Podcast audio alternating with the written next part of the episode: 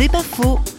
Avec Christine Price, passionnée de photos et auteure du livre Un jour une parole, qui allie photos et paroles bibliques quand j'avais 11 ou 12 ans. J'ai compris que je pouvais ouvrir ma vie à Dieu. Et donc ça a été une décision qui est restée très importante puisque à des moments d'orientation professionnelle, d'une grande décision dans ma vie, j'ai vraiment demandé à Dieu comment il me conduirait. D'ailleurs c'est un des textes bibliques euh, que je voulais mettre dans mon livre.